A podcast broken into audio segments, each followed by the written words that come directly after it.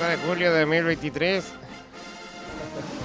No tengo la voz para hacerlo. Ah, es lo que más me gusta de mi semana. Un grupo de jóvenes en la radio pública de rock se proponen hacer un programa de radio y con ella cambiar la historia de la industria nacional argentina. A una de las muchachas propone una nueva idea, algo revolucionario. La industria nacional de la serotonina. Una fábrica de alegría argentina. En el capítulo de hoy, una usina de felicidad que viene desde el centro del país. La cumbia santafesina. Eh, Gracias, amigo, por hacerlo igual con lo último que te quedaba de vos. Bueno, vamos a hablar de la cumbia santafesina. Eh, he dicho esto varias veces en este programa, pero lo reitero que tengo una relación muy cercana con la provincia de Santa Fe, pues mis padres, mis abuelos, mis tíos, mis primos y mis hermanos son todos santafesinos. Y vos sos neuquina. Sí, pero no Algo que tengo la gente atadura. no sabe, vos no sabías, ¿no? Eh, Nací en no, Neuquén. no lo sabía. Pero me vine de bebé, no tengo una atadura emocional. Y con la bueno, provincia pero de Neuquén. cuando, cuando putean a los porteños, eso puedes Yo zafarse. zafo siempre, zafo siempre, ah, no, no siempre, pero eh, la realidad es que tengo mucha más eh, conexión identitaria con Santa Fe que con que Neuquén. con Neuquén. Bien. Porque he pasado mucho tiempo de mi vida allá y fui criada por personas con costumbres santafesinas. ¿Nora es santafesina? Nora es más santafesina que la mierda. Ah, no Ah. jodas, no sabía. Al día de hoy no se le va eh, la... Y a mí a veces yo si paso un rato con mi vieja aspiro la, las Sí, heces. sí, sí, lo he notado. Mm. Sí, se me va. Eh, bueno, Santa Fe, para quienes no conozcan Santa Fe, hoy la verdad que me levanté y hacía un calor humed- humedoso aquí en la ciudad de Buenos Aires que me hizo recordar un poco al calor del litoral, que es un calor em- especial, no es un calor normal. En Santa Fe hace mucho, mucho calor. La cerveza se toma en un punto helado que yo no encontraba en ningún otro lado del país. La realidad es que cualquier persona que te sirve una cerveza, de hecho está la cerveza Santa Fe, te la sirve gelatao. ¿Y, ¿Y la gente toma cerveza Santa Fe?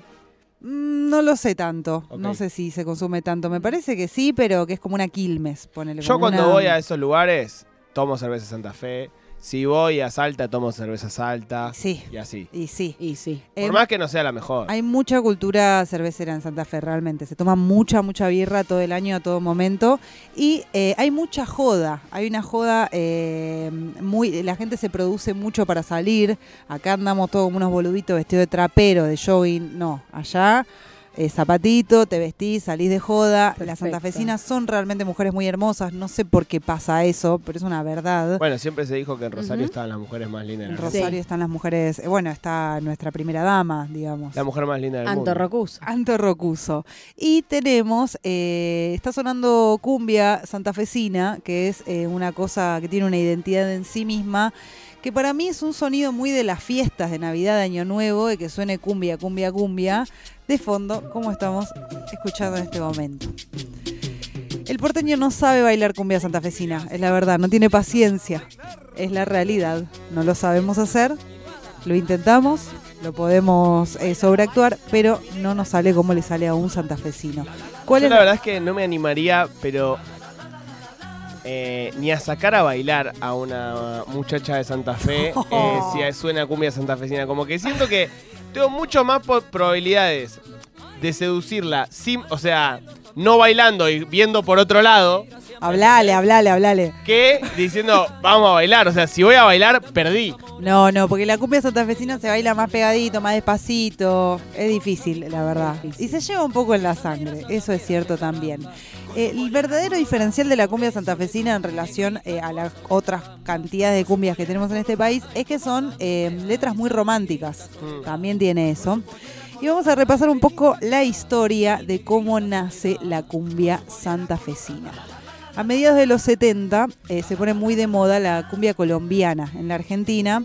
Eh, sobre todo una banda llamada Cuarteto Imperial, que tenemos un tema, lo vamos a poner ahí mientras hablamos de esto.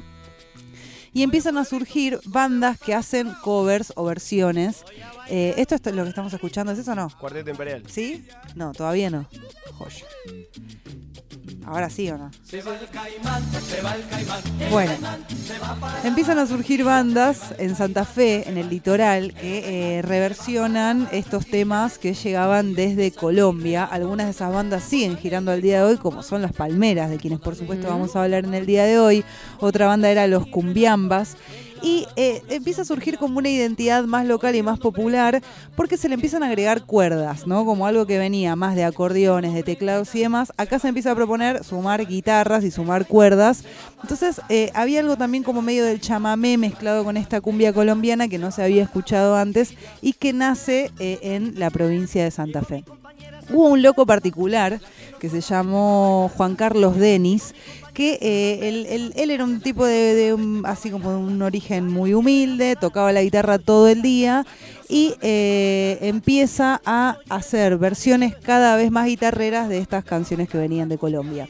Y forma a mediados de los 70, lo cual no es un detalle menor porque en un contexto como los mediados de los 70 en la Argentina, esto tenía una irreverencia muy grande, no en sus letras, pero sí había algo como de la joda eh, que, que surgía como así medio de los barrios más bajos. Eh, y esta banda que forma eh, Juan Carlos Denis se llama Los del Bohío, Los del Bohío, perdón. Bohío es una empanada judía, si no me equivoco. Y bohío es como unas casitas hechas de plantas y de troncos eh, que se usan en los lugares más tropicales para mm, como eh, ahuyentar la humedad. Eh, bueno, con muy pocos recursos, este hombre, Denis, saca su primer EP que se llama A mi gente. Estamos escuchando entonces es A mi gente, que lo logra producir y, es considerado como el inicio de la cumbia santafesina gracias al apoyo de un tipo que fue muy importante para la movida que se llamó Martín Chani Robustiano. ¿Por qué traigo esto? Porque todos los 5 de noviembre en la Argentina se festeja el Día Nacional de la Cumbia Santafesina, que es el día eh, en el que se conmemora el fallecimiento de este tipo, que fue como un chabón que tenía guita y que producía y que empezó a ver estas bandas que tocaban en vivos en fiestas muy populares, pero que no tenían plata para grabar porque eran un montón y porque no tenían recursos en general, y los empieza a grabar y empieza a sacar discos. Entonces la cumbia santafesina empieza, gracias a este señor, a sonar a lo largo y a lo ancho del país. Una época muy importante para el baile en general en todo el país, digo, el cuarteto, la Mona Jiménez también es, eh, es el comienzo en esos años Mm. y también enfrentándose a la dictadura, se lo llevaban todos presos, o sea, Tal cual, en, sí, en sí. varios lugares del país pasaban cosas parecidas. Totalmente. Eh, y además explotan to- toda esta explosión de empezar a grabar y tal, sí se empieza a dar ya con el regreso de la, de la democracia, en donde realmente empieza a ser una movida muy, muy particular que eh, empieza a sonar por todo el mundo. Me gusta el aporte de Julio que dice Guido Casca se está pareciendo cada vez más a Leo Mattioli. Es verdad, boludo, no me había dado cuenta. Sí. Bueno, este grupo fue entonces como un semillero del cual eh, eran un montón y empiezan a desprenderse eh, y a formar sus propias bandas. Bandas como por ejemplo eh, Los Lamas, Freddy y los Nobles, fue otra de las bandas que salió de ahí, y una de las más populares que conocemos todos probablemente, que son Los del Fuego, liderado por un tipo que se llamaba Juan Carlos Banana Mascheroni. Qué Esto que estamos Ay, escuchando. amor. Los del Ay, fuego. amor, los del fuego, jurabas tú. ¿Y por qué traigo a este banana Mascheroni? Porque era un personaje espectacular que había sido policía. Y la gente, cuando él empieza a hacerse famoso como cantante de cumbia, le empieza a caer a la casa, tipo, loco, vos sos cana, no puede cantar una banda de cumbia. Y el loco lo sacaba a los tiros. Ah, corta. Corta. Eh, bueno, tuvo una vida muy particular, como en general todos los cantantes de todas las cumbias y las movidas tropicales. ¿Banana Mascheroni es este chabón? Este, claro, es el líder de los del fuego. Eh, Forma mía. ay, Que le ha dedicado muchas canciones. este- totalmente. Y este tipo cantó, por ejemplo, en una Navidad, le cantó a Maradona en su propia casa. Mm. Y muchas canciones de cancha han tenido los del fuego. Sí. Esta, por ejemplo. Sí, total. Eh, y fue detenido una cantidad eh, enorme de veces por portación de arma, por portación de cosas, ¿no? Eh, mientras tanto, los Palmeras, que los mencionamos al principio, que fue una de las primeras bandas que reversionaba eh, temas de cumbia colombiana, ya seguían girando por todo el país. Pero los Palmeras alcanzan realmente eh, su pico de popularidad máxima más para los 90 y ni hablar en el año 2004, que sacan un disco que vine escuchando de mi casa hasta acá y la verdad que es un discazo, se llama Un Sentimiento. Hoy hablábamos de Los Redondos, el segundo tema de este disco es un cover de La Bestia Pop de los Palmeras, impensado, y encontré varios covers. Héroe es La gran bestia pop está buenísimo. Sí, es un Sí. temazo. Sí, sí. Encontré uno de Divididos, no de los Palmeras, pero no me acuerdo, alguna de estas bandas. Eh, los del fuego hacen. eh, eh, eh, ¿Cómo se llama? Ella, ella dijo de Estelares. sí, Ella dijo. es verdad. Tienen uno de Get Lucky también. Ah, no lo recuerdo. Es verdad, es verdad. Podemos hacer una serotonina de covers de cumbia un Por día, favor. porque hay un montón. Eh, pero bueno, sacan este disco que contiene, por supuesto, este himno. Yo siento que escuchás esto y se te empezó a mover todo. Sí. Bueno, este tema pone a los Palmeras en un lugar realmente, probablemente sea una de las bandas santafesinas más conocidas, eh, conocidas a lo largo de- de- del país y del mundo. Y eh, vamos a ir a otro gran icono mientras escuchamos este tema. Mirá qué lindo esto. A ver. Nos enteramos de la muerte del banana en medio de un festival hardcore punk en Quilmes. Esa noche entre banda y banda no sonó otra cosa que los del fuego. Tremendo. Wow. Él se murió como que te diga del cuarto infarto que le agarró. Hermoso. Cuando la cumbia santafesina nacía, allá por los 70s, también nacía el señor Leonardo Guillermo Mattioli, que luego sería el exponente más grande de la cumbia santafesina o uno de los exponentes más grandes, que es un tipo que tiene una historia muy particular, viene de una, familia muy, muy humilde del barrio de Colón. Hay algo de Santa Fe. eh, de, de rivalidad entre Colón y Unión, en donde Colón es el, el- el club más popular, digamos, o así estamos Zabaleros. los Zabaleros. Bueno, el tema de Zabaleros de, de los Palmeras. Eh, y en general, por lo que estuve viendo, no hay ningún tatengue entre los cumbieros santafesinos. Bueno, igual los Palmeras tienen un video eh, anterior a ballet, muy de los 90, que están cantando todos vestidos de unión. ¡No! ¿Ququé pasó ahí? Uy, uy. ¿Qué pasó ahí en para esa mí madre? era, iban a donde había la teta. estaba la teca. Bueno, eh, Leo Mattioli crece en un barrio de viviendas que queda al lado del Estadio de Colón, que se llama Barrio Centenario. La zona del barrio de Colón es la parte más pobre de Santa Fe. Santa Fe está como hundida.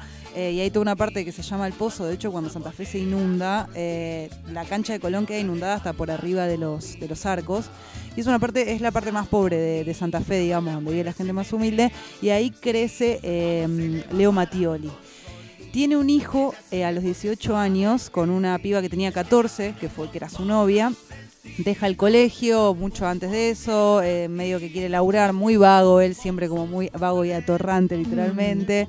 Eh, era medio quilombero, pero cuando tiene el hijo, eh, los agarra un tío de la, de la pibita esta eh, y le dice, ustedes se van a mudar acá, les da como una pieza y se mudan ellos dos con el bebé. Mira, Gonzalo Albornoz dice que Banana Mascheroni era tatengue. Mira, buen dato, buen dato. Eh, entonces, ¿Tus viejos, amiga, de qué equipo? Padre tatengue, madre que, o sea, medio que cuando se casó con mi viejo se hizo siempre la boluda, pero la familia paterna todos sabaleros. Ah. La familia materna todos sabaleros, perdón. Em, bueno, él siempre le gustó cantar, de chico cantaba en todas partes, medio que era el show en todos lados, se subía, entraba a la cancha, cantaba, se metía en el barrio, cantaba, era como un niño muy histriónico, muy encantador, eh, pero le rompían mucho los huevos para que estudie, para que vaya al colegio, y él un día, nada, se cansa y dice, yo voy a ser cantante. Y empieza a eh, cantar profesionalmente en una banda que se llamó Trinidad apenas eh, con apenas 20 años. Esto que vamos a escuchar ahora es un tema que se llama Más caliente que nunca. Ay. Leo. Este es Leo en la banda esta Trinidad. Dice Marce Zapata, trabajé muchos años en un baile. Al de los del fuego nunca lo vi sobrio. no, olvidate. No, sobrio pa' qué. El santafesino nunca está sobrio. Del todo. Tampoco está del todo el pedo. Todo muy así, muy romántico. Leo Mattioli tiene una cosa así como más, o sea, de baile, pero de muy hasta erótico a veces en su lírica.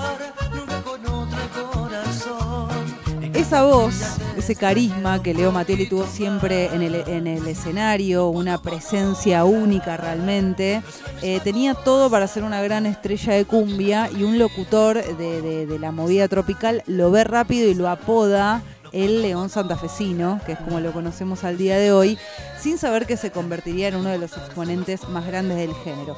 El chabón lo único que quería era dejarle algo a su hijo, siempre lo dijo en muchas entrevistas, porque él lo único que heredó fue una casa embargada y un montón de deudas del padre. Entonces le- pone mucha, mucha garra a eh, llegar a todas partes y como todo el- en general se da mucho en la movida tropical de tocar 40 veces por noche y vidas como muy agitadas. Eh, alguna vez dijo sobre sus letras que él eh, es un ser humano como cualquiera y que a la gente le pasa lo mismo que a mí, por eso la gente se identificaba mucho con lo que él cantaba. Siempre muy fanático de las armas, de los autos, de las joyas del oro, ¿no? Como collares y anillos que decían Leo Mattioli. Eh, y sucede una gran tragedia en el año 2000, el 15 de enero, en donde sufren un accidente de autos eh, de auto con la banda esta eh, que estamos escuchando ahora, Trinidad. Trinidad, y mueren el tecladista y el acordeonista. Mira. Y él queda muy mal eh, anímica y físicamente. Ahí decide seguir cantando en su carrera solista, pero eh, se vuelve adicto a la morfina para poder superar estos dolores que le había dejado el accidente. Wow. Vamos a escuchar eh, un- el, gitazo de él solista. Tramposa y mentirosa, le dice. Qué loco haber hecho una canción con la que después tanta gente se haya besado, ¿no? Sí. O sea, Y aparte que le dice cosas malas. es terrible. Es eh, cumbia tóxica, pero digo. eh, Cumbia tóxica. o sea, el loco hizo un tema con el que después miles de personas se besaron y transpiraron juntas. Totalmente. porque Seguirá hay- ocurriendo. Sí. Seguirá ocurriendo. Mucho tiempo más. Empezás a sudar con este tema. Se Sí. te pega el de al lado. Para mí se te arma chivo acá arriba de los bigotitos y te dan ganas de tomar un vaso, una bebida alcohólica en, en vaso de aluminio. Sí, total. Total, pero tiene algo también muy lindo. Es que empieza a ocurrir ese chivo y no te molesta. No, no, no. y eso obvio. es bárbaro. Algo que cuenta su hijo, su único hijo. Unas ganas de hacer un asado en la vereda, te dan esto. Hagamos, amigo. Eh, es que sufría tanto Leo Mattioli eh, que a veces se movía en un show y se le salía la cadera del lugar y el tipo seguía dando el show. O sea, en un dolor insufrible, el chabón seguía cantando.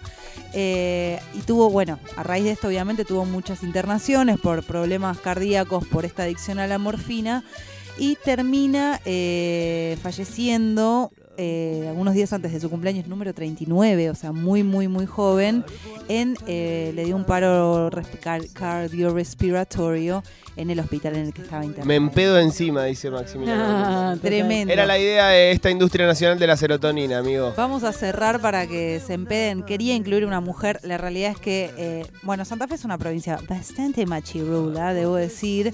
y la cumbia santafesina tiene una cosa también muy de carga masculina. Pero hubo una reina, está todavía vigente, Dalila, que tiene el mejor apodo de Dalila, la industria sí. de la música, que es la diosa del verbo amar. Dalila, la diosa del verbo amar, tal cual. ¿A quién se le ocurrió? Es el mejor. de poesía. Es el mejor apodo que yo haya escuchado en mi vida. Realmente. Dalila, la diosa del verbo amar. La diosa del verbo amar es una de las pocas mujeres del exponente de la cumbia santafesina, sobre todo así históricas, ¿no? Hoy en día debe haber más, eh, y que comienza de la mano de Leo Mattioli, que la empieza a llevar a sus shows y se hace muy, muy, muy famosa. eh, y su voz recorre el mundo, se gana muchos premios. Y yo propongo que nos despidamos con un tema de ella que se llama Te perdoné tantas veces. Vamos a ver a los, a los Palmeras la próxima Sí, vez. por favor. ¿Los vieron alguna vez? No, y No. quiero recontrair. Dale, a mí me fascina porque tienen uno que no canta, solamente hace Dale, dale, dale en esta noche fantástica con los Palmeras. Es un arengador nada más, no, no es cantante, pero es eh, increíble. Bueno, nos vamos escuchando entonces a Dalila, la diosa del verbo amar. Te perdoné amiga